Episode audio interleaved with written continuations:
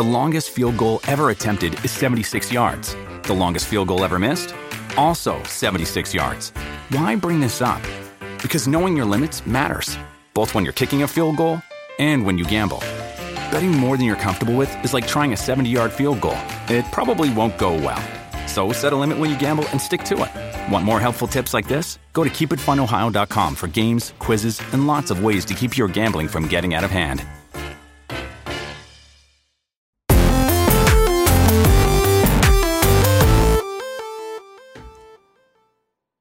What is up, best friends? Welcome to Weta Weta Wednesday. I can't Wet- say Weta? Weta Wednesday because I want to say Weta. Well, when it's a Widow Wednesday, is also for many people a Wetter Wednesday.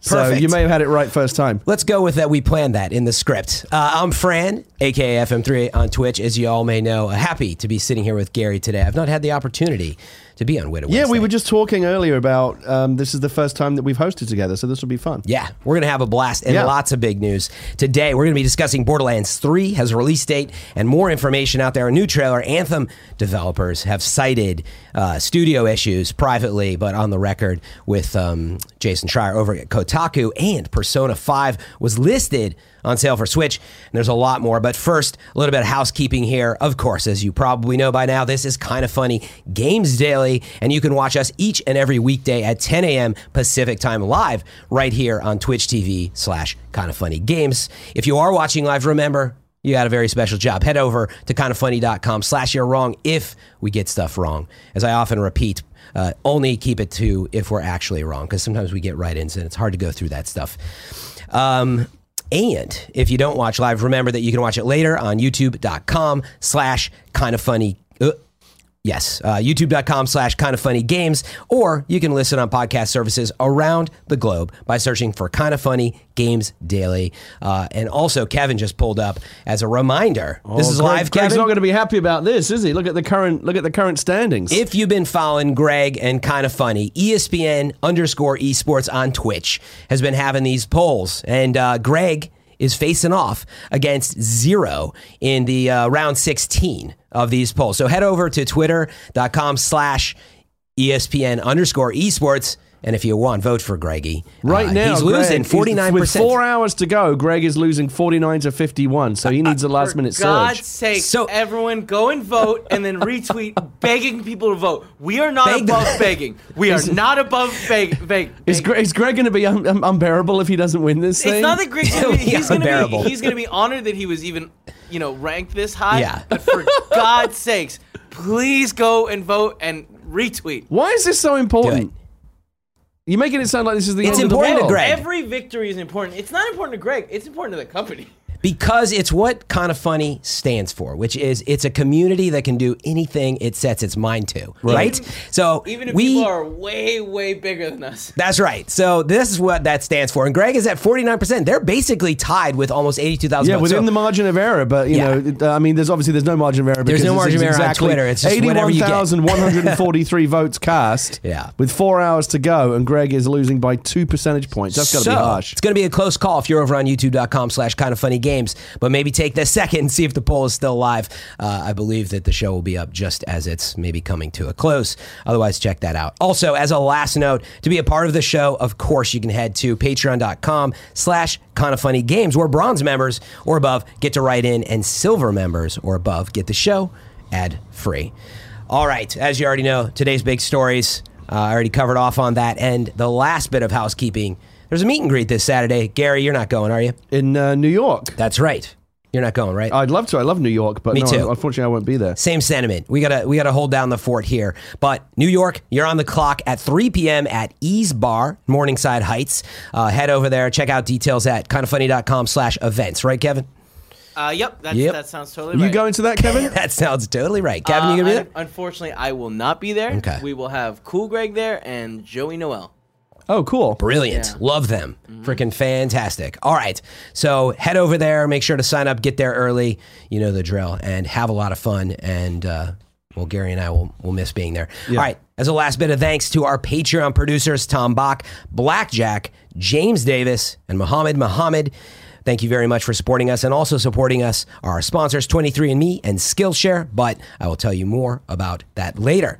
For now, let's begin with what is and forever will be the Roper Report. It's time for some news. We have four stories today. A baker's dozen. Let's get into it, Gary. Allow me to say, Yes. uh, before we do get into it, typically. Uh, people who are familiar with the Widow Wednesday have heard me complain uh, from time to time that I seem to have bad luck in coming in on what a, what a Wednesday just seems to be like a thin news day. Yeah, that's like there's good- Friday. sometimes Same there's good problem. stories, but sometimes it's like I don't know. Is this really what's happening Yeah. today? Today, all big stories. So I'm excited. But yeah, it's funny to hear you say that because I'm sitting here coming in from Fran Friday. Fran Friday's no good either. No, because it's exhausted. The gas tank is empty. It's the out the week. trash day That's Friday, right? Pretty much. I come in on trash day, and you get hump day. So we both, I don't know, we have the same problem. But today, lots of big news. We knew this was coming. In fact, there were already leaks about it. But Borderlands 3 has a new release date. Right. There's a new trailer online, and it's going to be an Epic Store exclusive for a period of time. Okay, so um, lots of angles on this one. Yeah, so let's just start with the the, the one that everybody wants to know about. Uh, this story I'm citing from Tamoor Hussain over at GameSpot. Gearbox has confirmed that Borderlands 3 will launch on September 13th, 2019, as indicated by a leak earlier this week. It was true; they had pulled back on a tweet, I believe, that got Yeah, they put out. up a tweet and then deleted it. And they were like, it was funny because folks reached out for a comment and they were like, we just don't have a comment right now. Which you could tell, you're like, obviously that's the day, but we're just gonna have to wait for their. They already had stuff in place for this, uh, Right, right. this announcement. They had which their rollout all planned. I can't totally blame them because they were like, you know, just let's wait a few more days. But here we It's go. I mean, I don't want to. it's interesting. Why did they stagger it? I mean, they're their massive rollout event at PAX. Yeah. But then they hold off on the actual release date and some of the other details for a few days later. You know, why I- not just put it out there all at once? Yeah, you've seen companies just have their own rhythms and ways that they do things. Sometimes, right, it comes from the developer and this, the PR working together. Yeah. So I don't know whether it was 2K or them, but they've they had PAX, they had a teaser before PAX, they had multiple things PAX. Now they had this. This is also though it is timed right with the release date of Borderlands um, Game of the Year edition. Right. So I think that was the primary reason. But then apparently there's even more. I believe it's in the story that on May 1st there's going to be a gameplay reveal. So they they have a staggered rollout, probably even leading into around more at E3. But Right. um, let's continue with some more details. As you all probably know by now, it's on PS4, Xbox One, and PC. Um, and alongside this release date, there is a new trailer, as I mentioned, which confirms uh, at launch the game will be distributed through Epic's Game Store So this PC. wasn't this wasn't the trailer they showed at PAX East. This no, is this is brand something new. new. Okay. another one. There was some recycled footage in there, but like overall, it's a really cool trailer. A lot of fun. Okay. be sure to check it out. Um, but it's going to be on Epic's Game Store uh, exclusively, so not on Steam or any other services that we can tell. And that is going to be until April 2020. So about a, about a year. Si- uh, six Oh, no, sorry, about six months. Exactly, about half a year. I'm going from now. Okay, yeah, yeah, yeah. So yes, about six months. Yes, a year from now. Um, That's a big get for the Epic Game Store. it is, man. And it left me thinking, I was like, wow, like what is left right now on Steam side of things? There's obviously a ton of games on Steam and some some quality ones, but like a lot of these big upcoming hits are making it on Epic Store. And it's left me wondering like are they concerned? Are they structured to sort of fight back, or are they weathering the storm? Well, Like, isn't it weird going on? how isn't it weird how PC is now kind of having its own version of the console wars with Yeah. these different store platforms that are now in competition. It was used to be Steam ra- ran the roost, and I mean it still, it still obviously is the the number one platform. But Epic Yeah. is coming on really strong. Oh, yeah. Obviously, EA will always um, be faithful to its own Origin uh, platform. We're seeing Yes. other storefronts. Uh, Beth- you know, Bethesda's got Yeah. its own storefront. Blizzard, in a, uh, Activision's got Ubisoft, its but own- Ubisoft all these goes different between them. storefronts, but that, which are, and those games and, and those storefronts are typically just for their own, you know, uh, first party titles. Yes. Um, but Epic is seems to be the one that Yeah. is the most uh, emerging as most like Yeah, a they- true competitor to Steam. Doesn't even have to be on the Unreal Engine, I guess, right? So, uh, not that I don't think Borderlands runs on that. Maybe. Why do you think they made a decision? Is it just because Epic Games uh, are Money. offering better terms? Oh yeah, Yeah. So the big thing is, I forget if the cut is that Epic only takes ten percent versus thirty It's a percent. better. I, I remember it's very aggressive. It's better than Yeah. what Steam offers. kind of funny.com slash you're wrong, whatever that number was, but it's way better. And so financially, like every copy sold, uh, it's it's a big deal. I should take this moment to both disclose and plug. I make money on the Epic Store, so take my feedback on the platform as you will. Of course, you also can support me if you decide to pre-order Borderlands by using code Fran Mirabella. That's why I love working with Kind of Funny because it, it, when I was at IGN, you got to be. s- I mean, you would disclose it, but you'd mostly be hands off on stories like this. Right. But truthfully, I'm happy to provide my commentary. How do you make money on the Epic Games Store? Oh, so it's a very small portion of revenue share on some games. So if you go ahead at no extra cost, you pre-order, say the two hundred and fifty dollar edition, then you, I get a small Oh, percentage. do you have like a referral link or something? Yeah. Okay, I get uh, it. So you use the code Fran Mirabella over there. um, All right. And you can get in there. And a lot All of right. kind of funny fans have been using it. Thank you. Seriously, it's a huge um, a step forward in supporting what I love doing here. But it is important disclosure. You do need to take the, you know, maybe take what I say with a grain of salt. That being said, I will say that the Epic Game Store has a long way to go. When you go into the store, man, you can't even alphabetize. And so oh, it's really? like the, the user experience is not great. it's it's just like a huge list of games because it went from like three to like you know Some of the- hundred there's a ton on there, yeah. And then it's going to grow to a thousand. I have a feeling that an update's probably coming, but uh, but I mean, they originally, I, I mean, they originally built that thing just to sell Fortnite, right? I mean, that's all uh, it was for. Sort of. I mean, it was used for some like mods and stuff when it comes to Unreal and whatnot. But um, but yeah. Do you, do you think it's going to emerge as a true competitor to Steam? Oh, yeah. Do you think Epic Games Store and Steam will end up being like the Xbox and PlayStation of the PC world in I terms think of it's the on a platforms? very very strong path right now. Um, if anyone's going to do it, it's these guys, right? Yes, and I say that because of uh, just sort of the quality of um, like UI and experience that has been put into Fortnite, but also the fact that like Unreal Engine is so polished these days. They've Yeah. got the resources, And they've got so They- many people coming there just through yeah. Fortnite. Yeah. Um, and you know they've got the experience overall now on the marketing side and building stores and all that. I don't know if that's you know what they're building in terms of that, but no, like uh, frankly, it's already on a pretty good path. But like any platform, it's very early. Steam, frankly, kills it with a lot of its features and you know searchability and all that stuff. But either way, the end of the day, you download Borderlands 3 and you can play it on there uh, up through April 2020 when presumably it'll head to Steam and maybe elsewhere.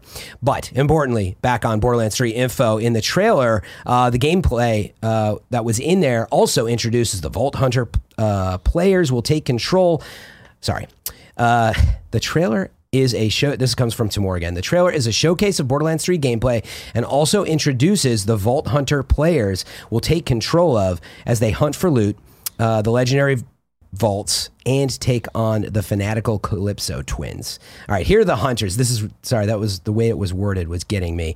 Among them is Moze the Gunner, Amara the Siren. FL4K, the Beastmaster, and Zane the Operative. So you do get a little bit closer of a look at these characters. Uh, Moze is able to summon a mech, which other players can mount. Amara can summon ethereal arms to brawl um, using FL4. No, this is weird. This is like this. is- This, is, a- weirdly written. It really is. I'm having trouble reading through. It's funny. I read the story, but uh, clearly I didn't say it out loud. So, uh, anyway, Amara can summon ethereal arms to brawl, and uh, F. Uh, who is this fourth one? FL4K, which I guess are you supposed to read that as FLAC?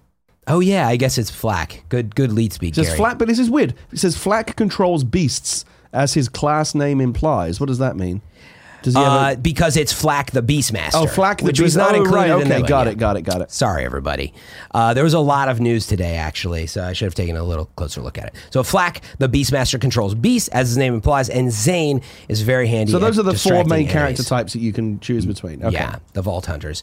And, uh, you know, you can head over for more and check that out um, in the trailer. And then also the um, the Calypso twins are who you're going up against. So watch the trailer, check it out, and you can find more there.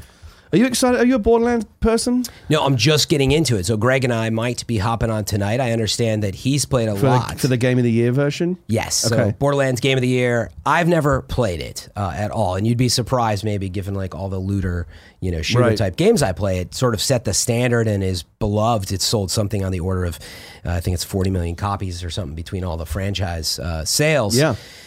And I, as I often say on the show, it was just a matter of time. I never really made enough time for it, and I sunk so much time into other games, and I kind of regret it now. Well, this, However, is, this is this is your opportunity. I know. And actually, I was thinking it's a good parallel to also how I fell behind on the Avengers movies uh, and the whole Marvel Universe movies, I should say. But I'm in this unique position where I'm cramming everything in now, right? Watching it right before.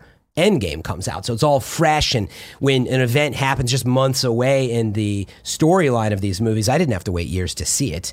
Um, I'm watching it compressed. And that's what I'm thinking about for Borderlands. I'm going to get to play these in succession. So what I'd say is if you missed Borderlands, it's a pretty cool opportunity to head over and like put all these together and lead up to Borderlands. I know Right. that the games overall they hold up pretty well. And there's one other big. There's a, I just saw at the bottom of the page here another Yes. big aspect of Borderlands 3, which is very interesting to me because Mm-hmm. this is a personal a subject that I um, have a lot of thoughts about. This Yeah. is interesting. Yeah, do you The, uh, you want to read it? Well, okay. Uh, oh, geez, I'm not. I'm not. I can't have you up. I'm not, not qualified to to uh, to host a talk. But let's see. Um, the headline is Borderlands 3 supports cross-platform co-op, according to the Microsoft Store. Yes, Uh, the listing for Borderlands 3 on Microsoft's store page. So does that mean it would also be available on the Microsoft Store, not just on the Epic Store? Uh, that is probably just for the Xbox version though. So Oh, for PC, right. Okay. Yeah. Yeah. of course. Of course. It's just for the uh, Xbox claims that the game will support cross-platform co-op. So far in the game's short but loud marketing campaign, developer Gearbox has yet to say anything about cross-platform play, and yet here it is in black and white under the capabilities section of the Microsoft store listing. Mm-hmm. Uh, so uh, yeah, I, I, was about to go here. It says chances are it more likely refers to co-op play between PC and Xbox One, which is already a common feature for Microsoft. Yes, so like with Sea of Thieves, uh, you can just cross play. Uh, Gears of War supports it, I believe Forza. So it's been a very common feature. But for first party games, um, so for this one, it could be. So we don't know yet. IGN says it reached out to Gearbox for comment. That's where I picked up this story, and hopefully it refers cross platform. But don't count on it yet because they've not confirmed it. But I thought it was an interesting note. That would be amazing and awesome and a huge strength, obviously, for the Xbox community. Just you know, it is a co-op game, and so having that ability to cross play would just be awesome and brilliant. Um, but we don't know if that's really going to come. to Yeah, and it makes I'm sure sense as well for it. because you know in competitive play, there's always that argument about PC people have an advantage because they've got superior uh, Yeah. technology and the mouse is more accurate and all that stuff. In co-op, though, everyone's on the same team. It's great. Yeah. I mean, you might have a little more trouble aiming on the console. but Yeah. than that- I, I love console, by the way. People, I think, think I'm like a PC whore at this point, and that's not uh, that's not the case. I do love mouse and keyboard for shooters, but um, I've been playing Division Two on console. You know, it's fine. You're playing on PlayStation, right? Yep. Okay. On PS4. Oh yeah, I know. We know this I too know, well because I I, see Gary's well. at the end game as as am I, and We're I both wish in we the could end play. game, but we can't team up. Yeah, We I know. can't team up. It was this is the whole problem. I'll say it once again. I really wish they would solve it. I wish they could find a way for us to all play together. Like a Division Two is a great example. Like half of my friends are on Xbox, half of my friends are on PlayStation. I had to make a choice, and I had to leave half of my friends Yeah. out in the cold. If I'd have gone to PlayStation, I would have missed playing with my Xbox friends. Either way, I'm screwed. So I wish they would find a way to get past. Yeah, I mean, that. this is entirely the problem. Like, we're all way too familiar with it at this point. Sony is getting the brunt of the blame, uh, where Xbox is out there. Phil Spencer has said many times, "Is like, let's do it." Uh, and you see, Xbox is sort of going anywhere. They're kind of taking that broader approach. I mean, how do you feel about crossplay? And like, does do you think that it's understandable that PlayStation is still like, we're not going to allow it? Um, you know, where do you stand on the whole crossplay issue? Well, I guess I guess they just they just I, I guess from Sony's point of view, they're in such a dominant position. I guess they're I, I guess they they like who cares? Like we we don't need it. Um, I just I, I, from from a from a consumer perspective, like I said, all I know is whenever whenever a game comes out, a multiplayer game comes out on multiple platforms, I have to make a choice of who, which friends I'm going to play with and which friends are going to be left out in the Yeah. cold. And I hate that. And I, I wish they could just whatever technical marketing problem. I wish they could just everyone could just get around a table and say, look, this doesn't harm anybody. It makes it it makes it better for consumers all around. Why don't we just all agree to make this work? Yeah. and it's better for everyone. So Yep. I understand there are technical challenges, but just fucking sort them out because I'm tired of having to choose which friends I get to play with. Exactly. I mean, I figured you'd fall into the sane, uh, sort of obvious camp, which is like, why do we have to keep putting up with this? Um, we remember at the Game Awards, they got on stage. Uh, what was it, Reggie? uh, Yeah. at the time, and uh, was it Shawn Layden? Right, yeah, they had and, all the uh, big Phil? boys up there. Yeah, they all got up and said, "You're we're committed to a brighter future." it was like. Work together. It, it was sort of like, all right, we'll get up there and just sort of have a positive message for gaming, but that nobody really like committed 100% to doing And anything. Fortnite has shown that it is possible. It is. Many developers talk about it's a flick of the switch. Now, it's never quite that, but frankly, we're led to believe, I think, a lot of times that it's very complicated. But Company, I mean, co- you know, companies need to, you know, the, the the people at Microsoft and PlayStation just basically need. It's less to do with the technical problem, which I'm sure I'm not an expert, but I'm sure it's solvable. Yeah. It's more to do with the companies having the political will to do it. They've got to decide Oh, yeah. it's something they want to do. It's. I mean, I hate to keep throwing them under the bus, but truthfully, it does seem that Sony is one of the bigger, biggest blockers. Like they're just they're they're stymieing everybody by saying we're just not interested in discussing it. I mean, they say they are, but everybody who's sort of apply, applied to discuss it does not really get responses from Sony. You see, as long as read, so- Sony's in a market leading position, Yeah, they, they it's they not are. in their interest. May, maybe not less in their interest than say Microsoft's interest to open those doors up. Because one of the arguments they can make is, well, hey, in the market for a console, you should buy a PlayStation because most of your friends Yeah. are on PlayStation most likely because we've sold many more consoles. If if the crossplay uh, issue were to happen. And everyone and everyone could play with everyone. That's one less argument that Sony gets to make. Yeah, Maybe maybe that's the way they look at it. I don't know. Maybe. So I hope this story comes true. The more I think about it, wouldn't that be amazing and really show how committed Microsoft is? Is if it's selling on Epic Store, it's not available on the PC Xbox Store for PC, which they do all the time, I guess. But still, it's not available. And it's available, of course, on Xbox. And they say, you know what, you can crossplay. We're like, yeah, that's exactly what we need right now. So I fully, I, I, I, true. I'm, I'm going to go out on a limb and say I think this rumor is true, and I think there will be PC Xbox crossplay because again, there's no technical barrier to it. We know they can do it. Uh, it's a major title. It's in Microsoft's interest. It's, it's part of their overall strategy, the whole play anywhere thing. Yes. Um, I think they will do it. I think you'll see. I think you will see It would- Xbox and PC uh, Borderlands, Borderlands 3 players playing That'd be huge. together. I'm getting like tingles thinking about it. You just seriously like we really need it, uh, and that like if I could play on PC and play with you, that would just be incredible. Well, I think everybody wants to see those walls come down. I'm surprised every time I get because I've I've spoken about this crossplay issue on the show before, and every time it comes up, I always see a bunch of people in the comments saying, "Ah, who cares about crossplay?" I don't understand why. I don't know. Like, what, don't you want don't you want to have more friends to play with? Yeah. Why why, why would you support that kind of segregation? Yeah, I think that when people say that, one, they actually forget about just plain old matchmaking. Like having a bigger pool to matchmake from is Right, going to exactly. be a better thing. But two, of course, like maybe you don't have friends that are on other platforms, but a lot of other people do, and so it's huge for those two reasons alone. Um, it sh- it should be the standard. So, all right, let's move on to the next story. This is a big Uh, one. This next one. Oh man, big is literally a big story. This was the this was the This is the biggest story, yesterday. It Yes. was huge. One of the biggest stories of the year. Obviously, Anthem has seen a troubled release. Critics sort of uh, caught in the middle of what was it supposed to be. Something feels kind of there, but not. Um, you know, somewhere in the five to six Have you range. been playing. Anthem at all? Yeah, I mean, What's- not what's really been- recently. What's been your own experience with it? Is it? I actually reviewed it. Uh, yeah, Oh, I ended okay. up doing a review. It's my first YouTube review that I've done. Okay. but anyway, I landed on a 6.8 out of 10 was my Okay. review. I, I kept my old standard of reviews that I Okay. did many years at IGN. Um, but yeah, I said it has potential, uh, which was interesting in the story. They talk about the studio apparently felt that way too. Um, the short Did, did version it, but was, did it feel to you like something that was Oh, kind of yeah. half baked? It's, it's it's somewhat. It's a lot of reviewers are, are reading this report, and we'll get into it. Uh, some 19 uh, sources that Jason Schreier over at Kotaku had saying that it had all sort of studio issues and morale issues um, and direction issues. Uh, but there's a lot of reviewers out there, I think, who are like, I knew, I knew something was off. And Oh, that- yeah. that's what I felt. I mean, yes, it's sort of obvious. I think, given your reaction, like, well, yeah, something was off, but it's not. I still stand by like it's not a bad game. People came out this end of like it's bad. It's not like 100% bad. It's that it is misdirected and that there's these pieces that feel half baked. So that's why a lot of people end up in the middle and are like, I love the flying. And I actually love uh, one of the strongholds in particular. I'm like, this is what we want.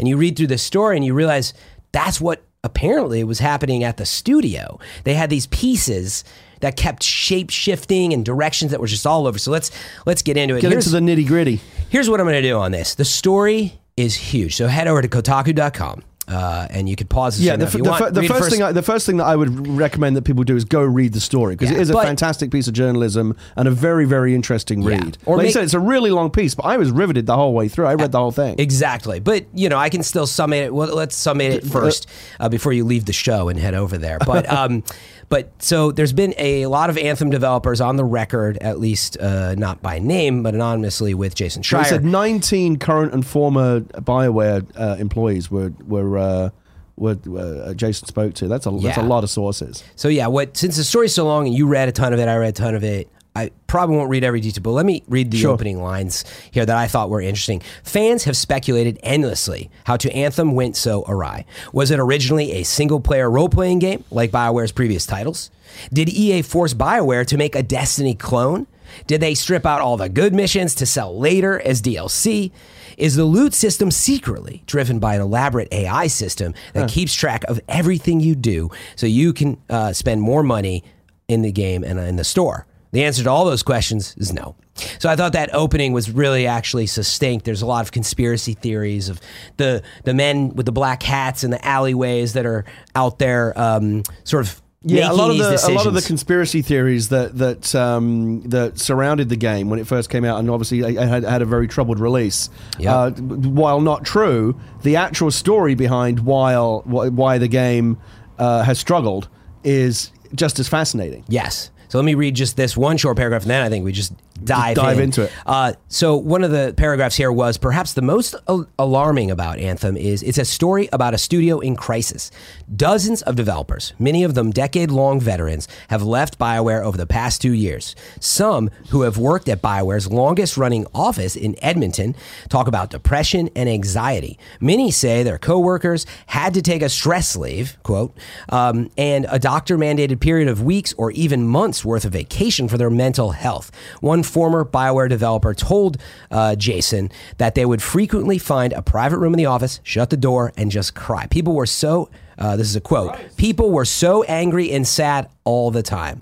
Another one said, depression and anxiety are an epidemic within BioWare. So this was like, I feel like the heart of how bad it got, but there's a ton more info. I mean, so it, feel, it feels like as much a story about the develop. There's a story about the, the development of a troubled project, but also a bigger story about a kind of more existential story about a studio in crisis and and and the the problems that are often endemic to building these massive, massive games and the human cost in terms of crunch and emotional. Uh, you know, what, what's what, what's the emotional, psychological cost of being of, of working every hour God sends on a game that Yeah. no one knows. The, the, the problem seems to be uh, there was a number of problems, technical issues, but the big, the biggest. If you ask me to kind of dissect this article and come up with Yeah, what my did you glean takeaway, was the lack of overview. Mm-hmm. direction for the longest time. You know, Casey Hudson, who was a senior figure at Bioware, um, and I believe was the guy that kind of originally said, "Hey, let's make this game," which at the time was called Yeah. Beyond, and eventually uh, became known as it was Anthem. codenamed, or no, it was going to be called Beyond. Dylan. Well, Dylan was the And code name. co- they were going to as release it as yeah. Beyond. They couldn't get clearances for it, so they came up with Anthem Right before instead. E3, And everyone was like, "Why are we calling it Anthem? It doesn't mean anything." Yeah, they named it something they didn't even know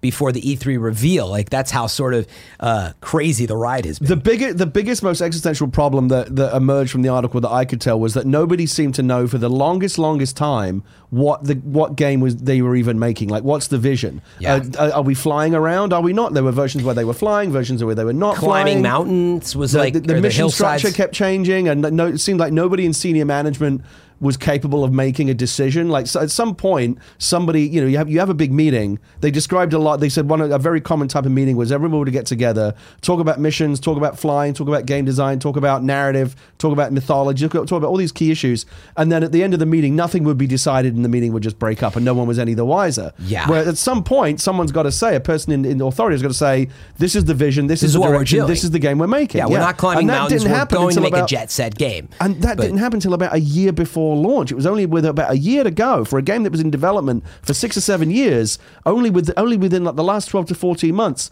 did they know what they were doing, which is crazy. Yeah. Yeah, I think that's a, a pretty good uh summation of what happened was a lot of it seemed to be spending a bunch of time prototyping. There was general excitement about what it could be Right. before it was even called Anthem and the whole concept that that I can see there's the spark of it, but certainly it's been lost was that you would, you know, go out on a mission and they want to pull levers. That's where we're still waiting and, and seeing if they're going to pull these live weather server levers and stuff. But that what they wanted to do was create a game where you would go out into the world and suddenly, boom, you get sacked with a snowstorm. You're in the middle of a blizzard with your team and you're going into the heart of whatever, a volcano. And you get in there, you fight those enemies and you try to make it back. And you're just trying to survive. And you're right? trying That to was the big thing. survive as a team. And that's what apparently was the hook that everybody was excited. Which sounds about. great. I would I would have signed on It's a for good that. elevator pitch. Yeah, and the whole team did. They were excited about it. As it started to evolve and they started to prototype and that's where, as you talk about it, and allegedly, but they say they got trapped in meetings and they decisions these- were made. and, they talked about these key moments where, like, they finally delivered a build of the game to Patrick Soderlund, who at the time was a very senior figure at EA, uh, kind of like a, a gone, godlike, by the way. a, a kind Started of his a, own studio. yeah, uh, kind of a godlike figure. Um, and they showed him the build, and he said, "I don't like this. Do something. Back to the drawing board." Yeah. And so they had to go back and completely, completely reinvent the game. And I think at that point they put flying back in. And again, it's a, like I said, the best thing to do is re- it's a fast. Jason did a great job. It's brilliantly written, brilliantly researched. Tremi- I would say this: kudos to Jason Schreier for what is, I think, one of the better pieces of like investigative journalism in gaming that I've read in a really, really long time. Fascinating piece. So anyone who's worked on a, bi- I, I tweeted about this yesterday. Anyone who's worked on a big troubled project mm-hmm.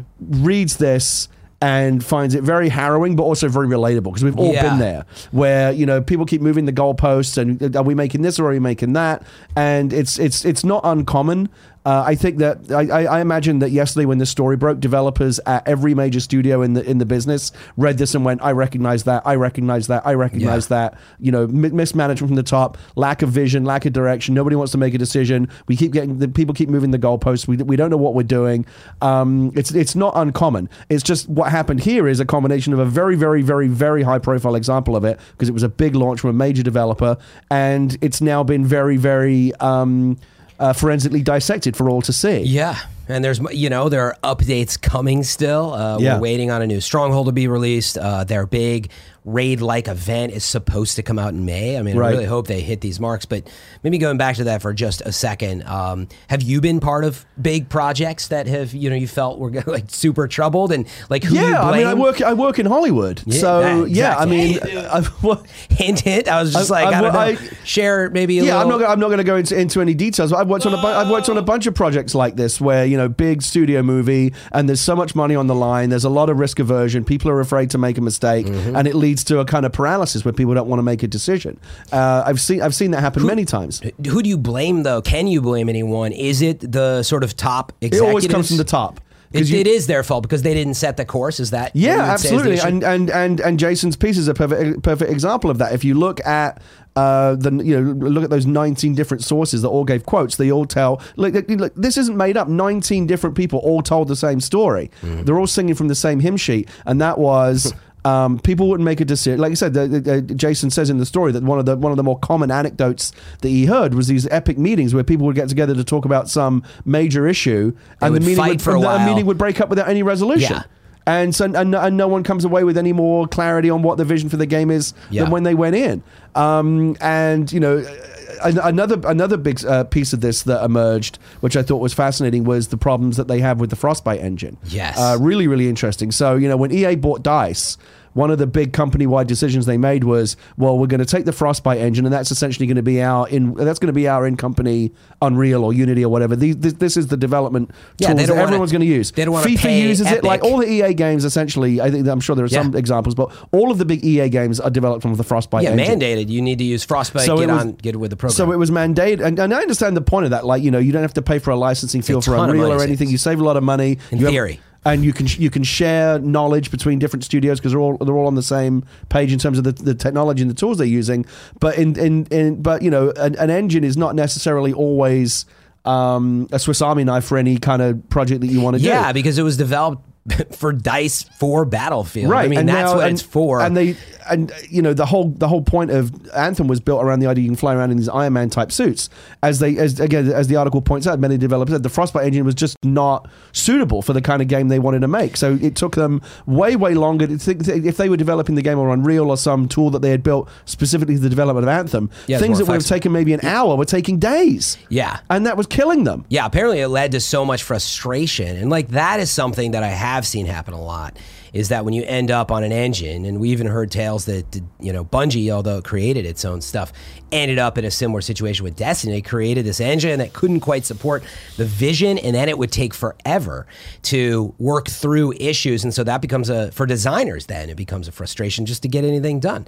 Um, what I thought was really interesting, though, that, uh, you know, if true, there was a note in there about how the team got assigned to FIFA, the team Right. that was very familiar with Frostbite, according to the report, for a period of time because that was the biggest game, uh, makes so much revenue. So they said, you know what, we need you to spend your time on that. So that's where you do get a little bit into corporate overlord decisions. That's one of the problems like, with working at a major company like EA, where Yeah, you've got all these they studios strip working on different games. resources. They had a bunch of people working on Anthem that were probably the most um, uh, familiar and the most expert at using Frostbite, um, but suddenly FIFA needs those people because So FIFA's they a massive them off it franchise. So they, they lose those people, and they're struggling even more. And and round and round it goes.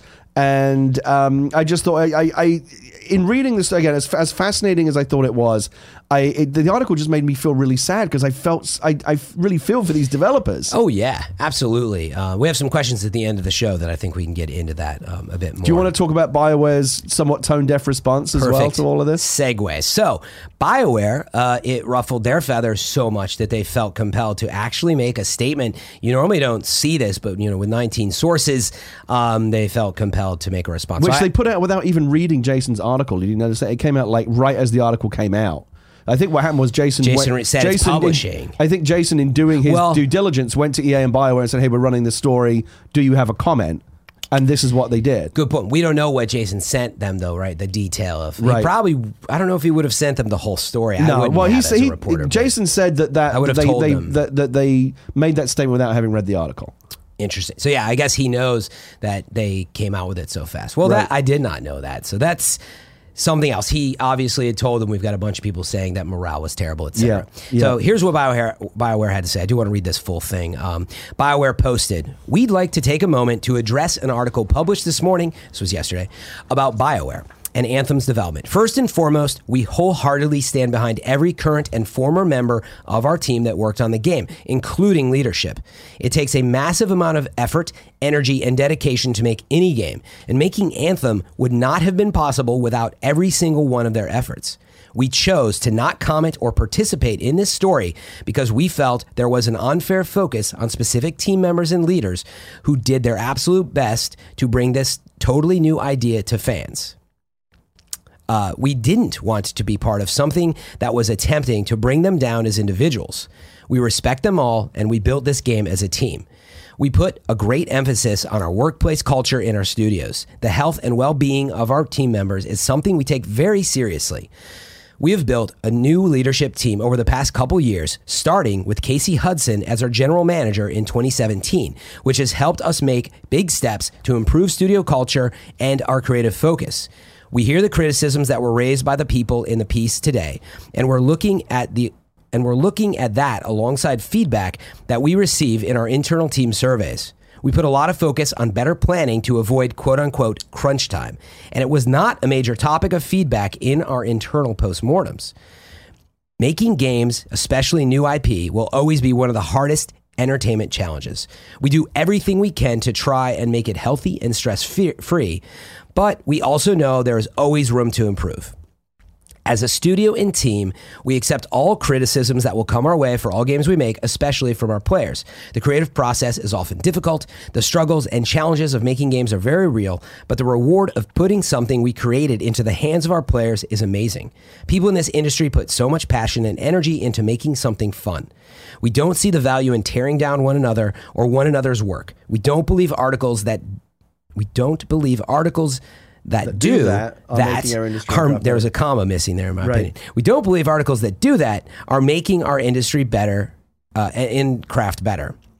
Uh, work. Sorry, I can't read today. Apparently, our full focus is on our players and continuing to make Anthem everything it can be for our community. Thank you to our fans for your support. We do, um, we do what we do for you. So, this is a classic example of of of uh, you know a little bit of PR crisis management, which it seemed to actually make the situation worse because this statement has not been well received. Yeah, as well, especially Jason apparently saying it was like, I know they couldn't have read all that because, Right. as you know, it takes like an hour to read that. Uh, you seem to be confirming that he didn't. Send Well, it takes an hour. It would take an hour just to read the article, Yeah, and then at and some he point didn't you've got send it to them. you- No one, people don't bash this out. You sit around in a room and say like, "What's the statement going to be?" And the Yo, statement has to be approved So they- by senior people. It takes a while to put this stuff yeah, together. for all we know, it was 24 hours. It was Right. overnight. That's normally what I would say Right. I've seen. Yeah. He probably sent it the night before or Yeah. whatever.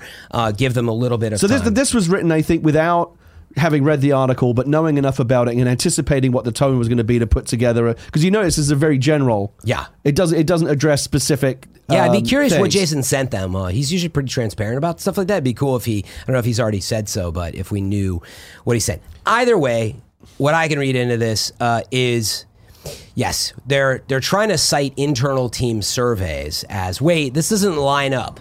And yes, you have people talking about uh, being in a room and being depressed and crying. Like, yes, frankly, you are hearing from some of the people that maybe had it worst, but we don't know what all 19 sources were like and what they're composed of. 19 is a lot. It's not a small number. It'd be different if it was like two or three people. Right. And you'd be like, these were the angry people that didn't have a good time. And maybe there's some credence that, but like it's hard to get a full scope of measure. But this is 19 people. So it is quite a few. Um, and I think a lot of it lines up with what we're seeing. But, you know, when they take a team survey and they said, well, that doesn't add up, what I can say is I've seen big company team surveys. And unfortunately, you know they're just not a perfect system. They they do sometimes bury um, the exact data because everything gets boiled down to some average. And you know when you have people that that maybe weren't as core to maybe the experience or whatever it was, like voting highly and so on, like it can get diluted.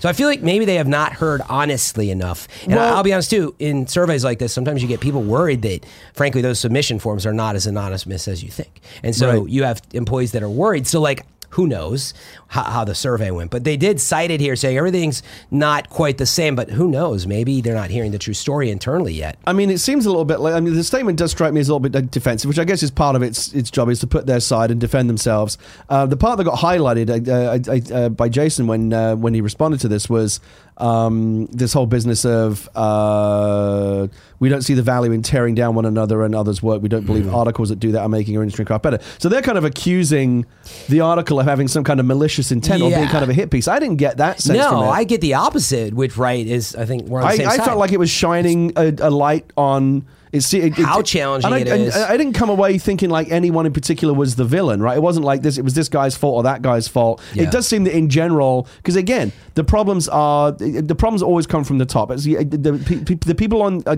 you know on, in the trenches are looking to the people above them for vision Yeah. and guidance and direction. generals, and if they're not getting that, there's the nothing they can do. Right. But but that is who the article's point to. So maybe Right. that's where the statement's coming from, and it Right. probably is.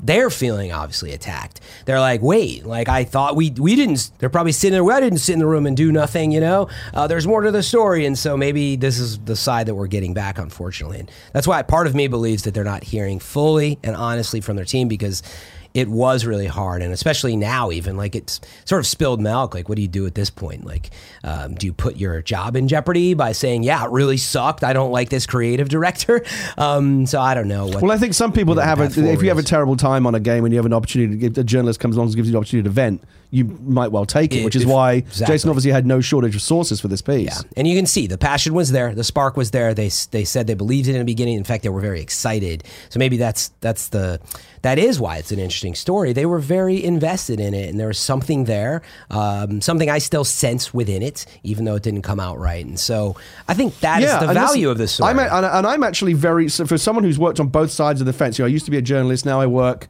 on the creative side, making the things that get criticized and are the Yeah. subjects of journalism. Um, you know, like Rogue One had its problems in Mm-hmm. development, and you know we saw a lot of coverage of that. And I sat there reading a lot of it, going, "This, uh, this is not accurate. That's not what actually." And I'm not in a Right. position to go away and rebut it, but like I'm sitting there going, "Like these guys don't know what they're talking. They weren't in the room. They don't know what really Yeah. happened." Um, but for the most part, I read the article, and first of all, it, first of all, it track doesn't. The article tracks perfectly with the experience that game players have been having. Right? Yeah. You see the problems in the game. You read the article. Yeah, I totally see how up. this led to that. That this troubled development could have resulted in the game that actually released. It all tracks. It all makes sense.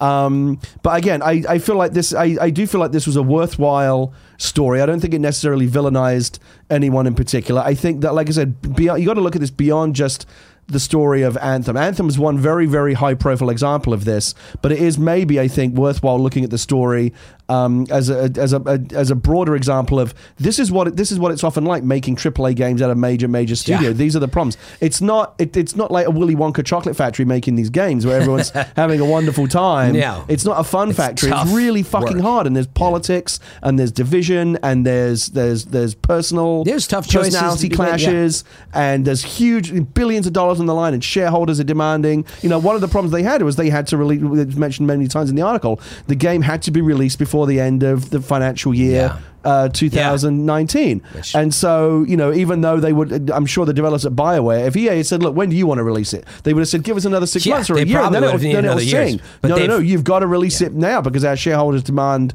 Yeah. you know, some kind Well, of performance. And to be fair, it had been in pre-production since whatever 2012 or so. Like even though it didn't in earnest start hitting its stride till whatever it was 20, you know, 15, 16. But anyway, lots of detail in that story.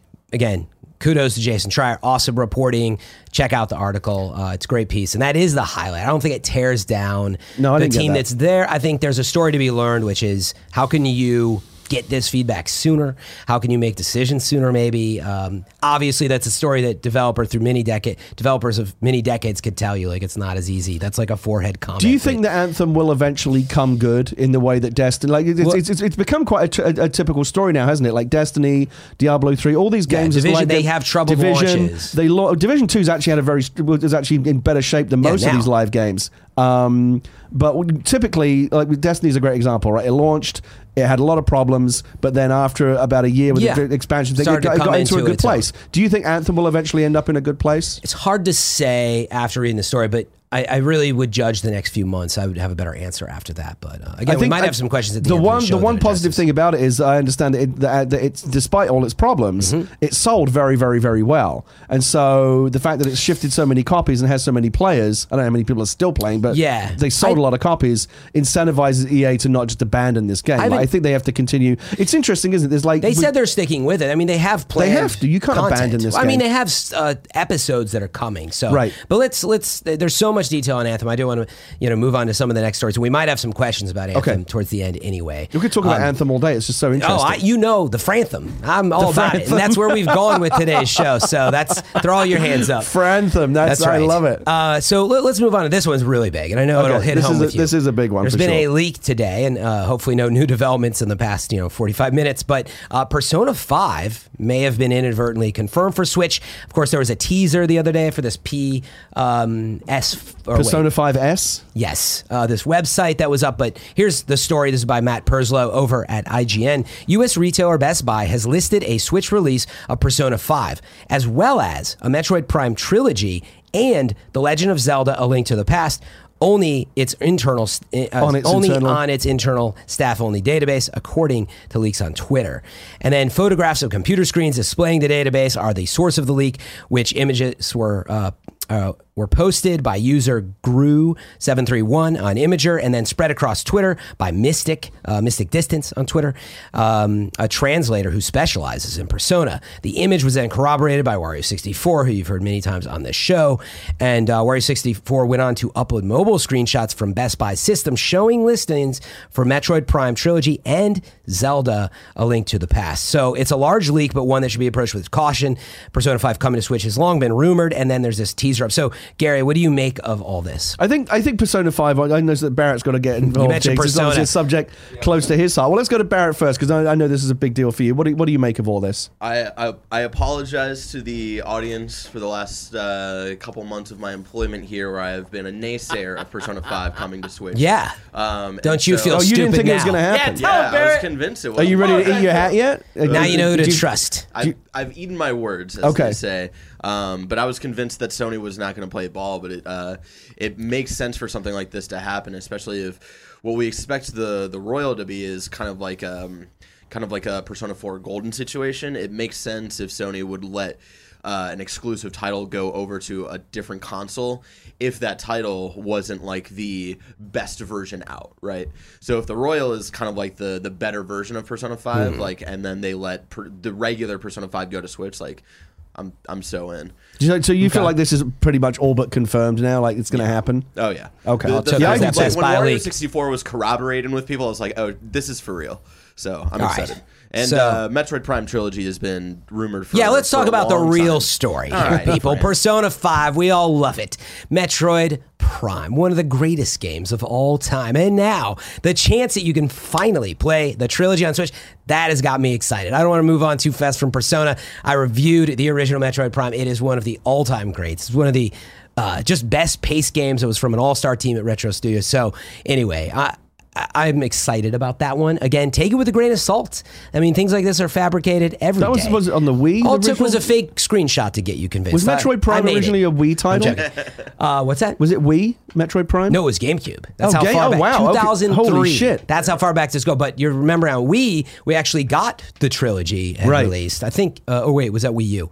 But anyway, uh, it went on to you know uh, span across the consoles. Well, that's exciting. exciting. 'cause We haven't the- seen it forever. The thing about Persona Five, it'd be nice to see it on Switch. You know, it kind of takes, it does kind of harken back to Persona Four Gold and playing on a handheld, and that's cool. And I- I- it's, it, you know, Persona Five is such an amazing game that the more people that get to play it, the better. But it sounds like it will probably just be a straight port, right? I imagine, Probably. so, like I imagine, With a- whatever deal Atlus was able to make with Sony, because you you know Sony was probably trying to hold on Persona Five only being on PS4. Yeah, I would imagine whatever the Switch version is, it's just a straight port of uh, the original game, and then you know Sony gets to keep the uh, whatever the Persona Five Royal. Um, or What do we know about that? edition. Is that some kind of special edition? We we haven't seen much. There was like kind of a teaser Yeah. trailer with more info coming later this month, so we don't, know don't- if it's an expansion or if it's like uh, new um, new content coming to the original game. We, we're not too sure yet. So Yeah. I, I don't know. Like I, I mostly agree with what you're saying, which is I'm sure that it's based largely on the stuff that's there. I mean, maybe there'll be some updates, but I don't think like the game has been out for a while now. Like exclusives generally are only about a year or so. I mean, who's to say what Sony did I with mean, it? But just just to give context though, like modern day persona main persona titles never leave Sony consoles though.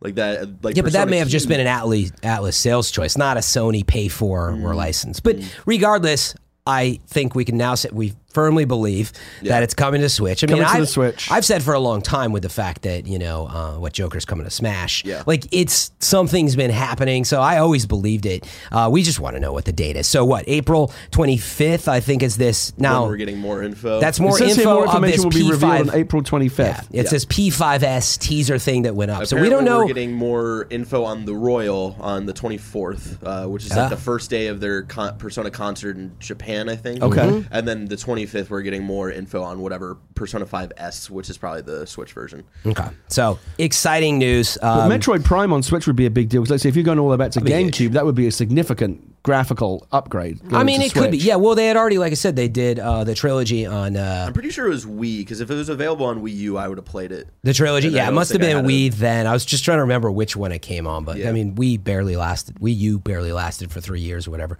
But um, regardless, uh, I think it would be a good conversion. But uh, it'll be exciting because we're now waiting on Metroid Prime, the next installment four, which has now been sort of pushed back and put in the hands of a new developer. So The most interesting one, I I actually think, is Link to the Past. That, that Yeah, that's right. I'm feels out of the glancing over that, but it's again, it's just sort of thrown in the system. It's hard to be sure of all of these things and when and where. But like, frankly, What can I they really do with that? Because you're going all the way back to the Super Nintendo. Do you think it's just going to be the Super Nintendo game? Uh, yeah, that's the weird question. Is like, is this like them planning to do like add Super Nintendo support to their online system? Is this them possibly doing a remaster like they're doing to Link's Awakening?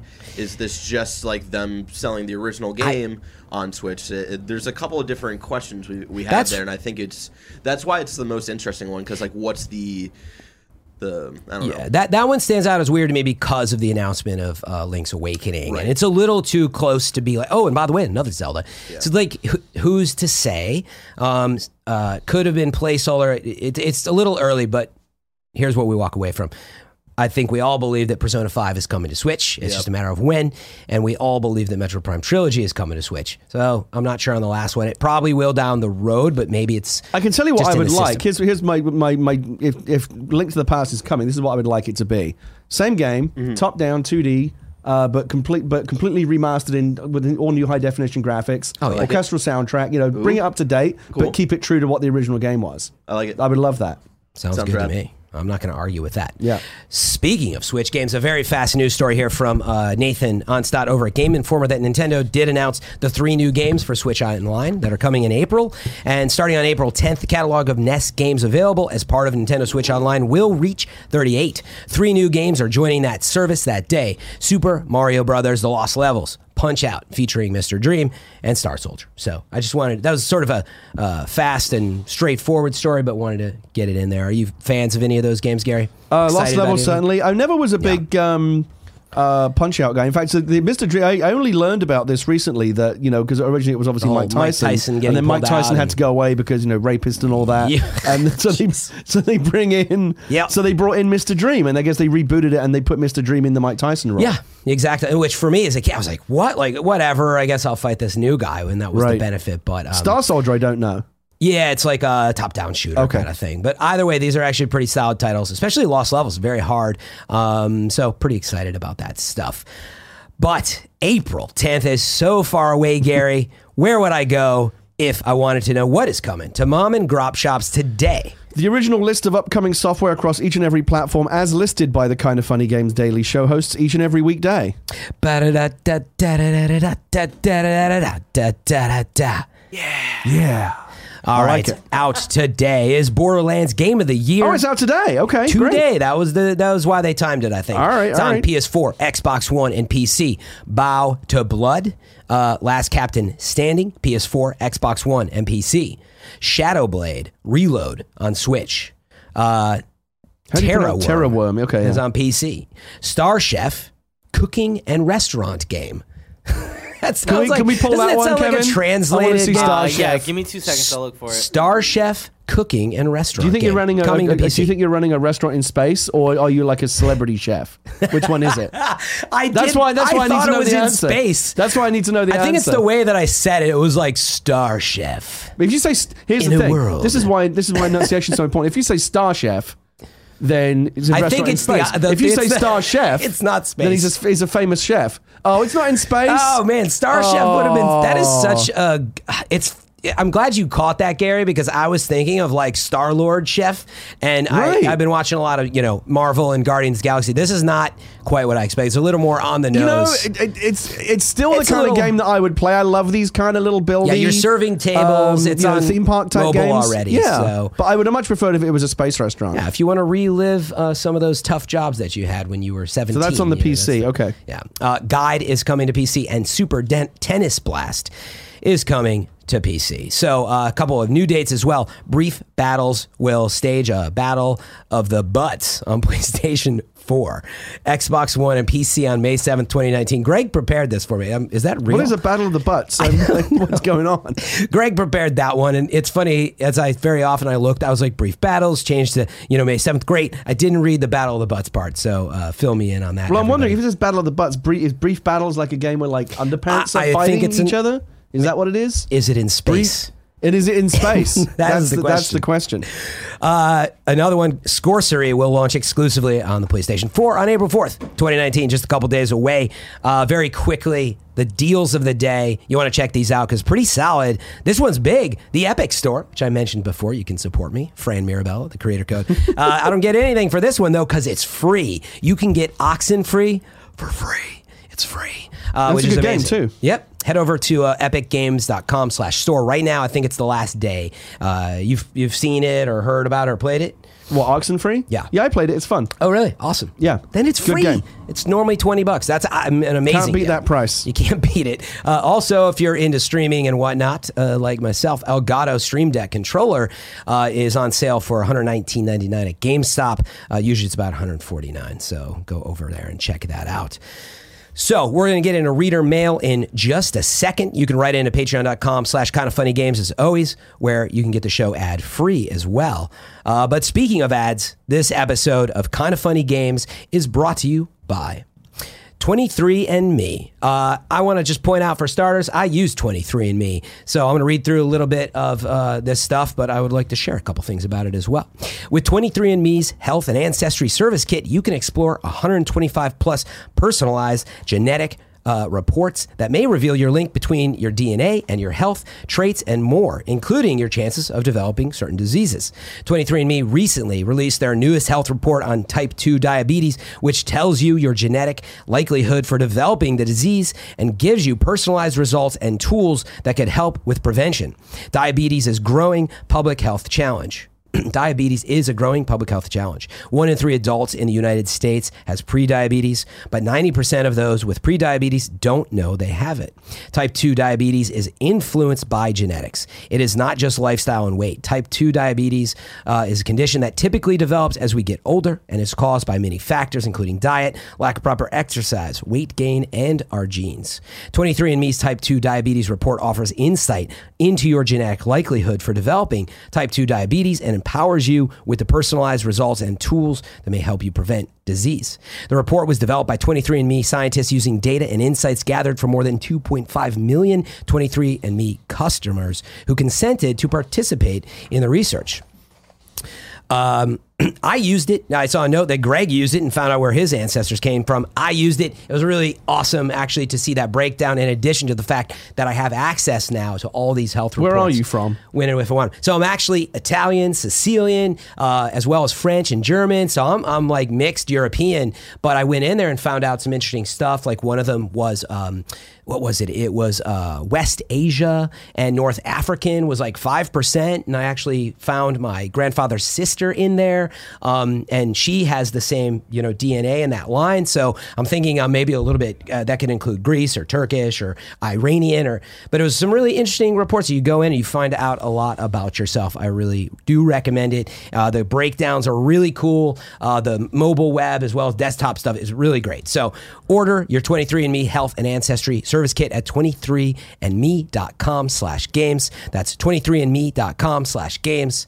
And, um, yeah, that's the URL. We got it. All right. So moving on as well, another sponsor, Skillshare. Skillshare is an online learning community for creators with more than 25,000 classes in business, design, and more. Tim used the classes for visual effects to make the hype trailer for Kind of Funny 4.0. So you see the results there. Premium membership gives you unlimited access so you can join the classes and communities that are just right for you, whether you want to fuel your curiosity, creativity, or even career. Um, Skillshare is the perfect place to keep you learning and thriving. Highlights from one or more classes, uh, partner found highlights from one or more classes, partner found valuable that would be a good fit. That sentence is a little bit broken. Yeah, that's my bad. But uh, highlights from one or more classes that you will find valuable and it's a good fit for your audience. I think it was uh, analysis. Skillshare is also super affordable. An annual subscription is less than $10 a month. Join more than 7 million creators learning with Skillshare. The first 500 of Kind of Funny subscribers to use the link in the description will get a two month free trial. So head over there quickly. Uh, thank you very much. Um, well, let's see. Let's move on to a couple quick questions and then wrap today's shows up. Uh, show up. Uh, the first one was: Do you think that, given all of Anthem's issues, this comes from Two Headed Giant? Uh, Thank you. Do you think that the game studio uh, that their work environment should reflect the review score? And what Two Headed Giant says is with Jason's massive and comprehensive report on Anthem and BioWare, I've seen some journalists like Kallie Plagge uh, ask if known poor work environments should factor into a game score. What's your take on this? I know that I'm personally torn on it. I want to enjoy quality work by the talented devs and artists, but not if they're killing themselves to make it. Would abstaining from purchasing the game made under such horrible circumstances be a waste of that talent, or would it be effective to vote with my wallet and not buy something where the work environment is known to be toxic? What you do? I think it's a really good question. It's a great question. I'm with you. I don't know what to do. At the end of the day, day, when I buy something, I buy it to play it. And so part of me, yes, you have to take into all these political factors. Like if we found out that they some company employed slave labor, labor and it's an amazing game, or you want to play it, all right, now you might have to put put you know uh, your money away and not support something that is as vile as that. But in a situation of complicated development, I'm more on the side of like, look. I can't let that factor in. Either I want to play this or not, and it works how it's intended, and like that's it's it's simple for me to answer on that basis. What about you, Gary? I mean, I think that the situation we're in is the right way to cover it right now. Let's look at Anthem. Anthem came out. People reviewed the game uh, on its face. You know, they reviewed it for what it was. Um, and didn't necessarily go to any any broader issue. Although they talked about how it did seem to be like the product of um, you know, clearly wasn't finished. There were there were clearly issues with development that were known, um, and people reviewed the game based on what was shipped. But then I think what we also have uh, responsibility to do is what Jason did and do the follow up reporting and do a separate uh, line of, of inquiry into well why how did this happen and shine a light on it. So I, I think as long as that is also happening. Uh, I think I think game reviews can be in the business of just reviewing the product on its face, but let's also make sure that when there clearly are issues and there might be a human interest story that needs um, to be reported, let's make sure we do that too. So I think the way that, I think the industry, I, as far as Anthem is concerned, I think the system worked. The reviews came out, they reviewed it honestly, they gave it the score it deserved, uh, which was kind of like a middling middling score, and then people like Jason come along and also do the the background story and why why and how did this happen. And Yeah. so we, we see we see the full picture. Yeah, and exactly that's where you get more of the full picture. And I, I think that's the better way to put it is let's have this discussion outside of the reviews. Is what I would say is that it shouldn't affect the review and uh, vote. Certainly, just do you want to play it or not.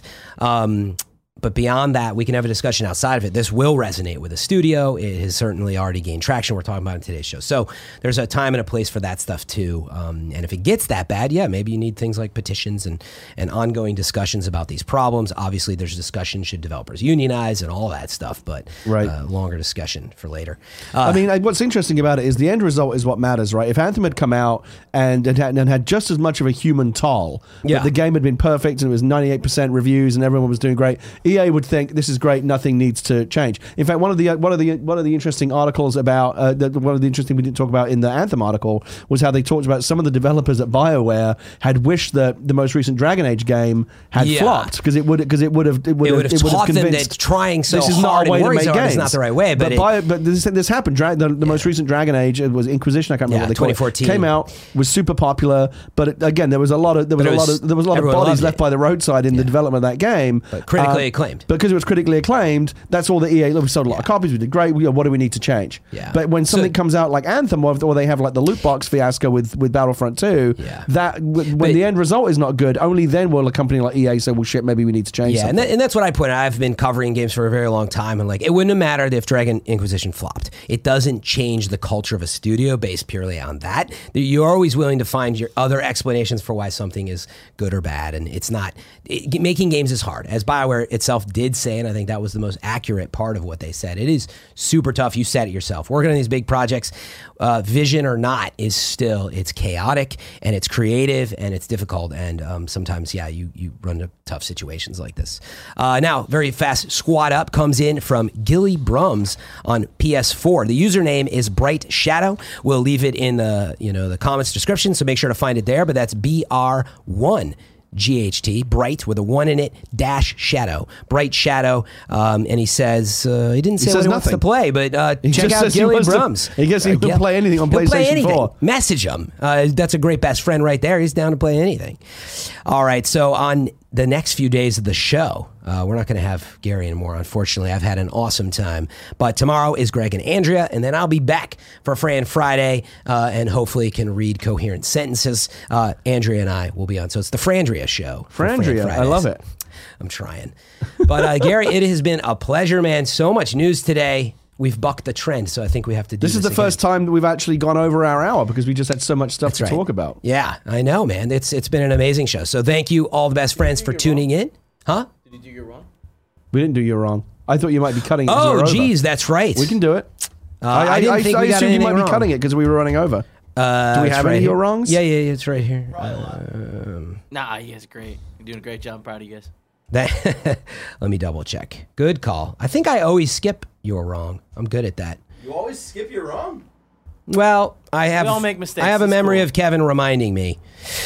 Okay, so uh, wow, we have a bunch of write-ins. I hope these are actually wrong because it's making it very hard to read. oh my goodness. Mm. All right, uh, the you're wrong on the Unreal Engine. Four game. So Valve gets 30% cut. Epic takes a 5% cut. On Epic Store for the same game, Epic takes a 12%. Okay, so I was about right. So of the engine, they're talking about how Epic takes a 5% cut if you're on the engine. I think that's what this is saying. Okay. Whereas on the store, Epic is taking 12%. So it is huge difference. Uh, thank Got you for Okay. writing in. Hopefully that is accurate. Um, what else did we see in here that we might have been wrong on?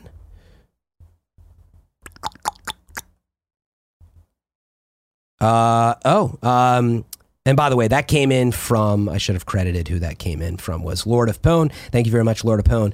And then also from Barrett, the clown. it's actually Pedo Clown. Anyway, uh, BioWare confirmed they didn't read Jason Schreier's article in full before the tweet went out, apparently. So they confirmed it. And Kebabs is confirming the Metroid Prime 3 was on the Wii, and the trilogy was also on the Wii as well. Uh, so we got that part right. Okay. And. Well, I did. Oh, wow. Because you said it was on the GameCube. I said it was on the Wii. No, no, no. I, I was saying the first Metroid oh, was on it. But on that note, uh, I said 2003. By the way, I reviewed it then, and you're right. I was off by a month and a half. It was November 17th, 2002, the end of 2002. Okay. Um, when that came out, and by the way, it should have got Game of the Year. A lot of people had awarded Battlefield 1942 that year Game of the Year. Oh, you have a good memory But, for that. Uh, well, it was a very important year for me. And let's see if there's anything else. Uh, just making sure. Uh, somebody saying nanobiologists like the areas in your genetics report also include Morocco. True, might be part Moroccan. More to find out. Interesting. Right.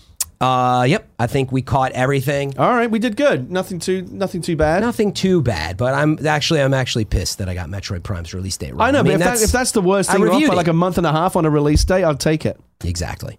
Well, it has been a pleasure, best friends, and Gary, it has been more of a pleasure. It's been a pleasure. Let's do it again. Until next time, best friends. We'll see you.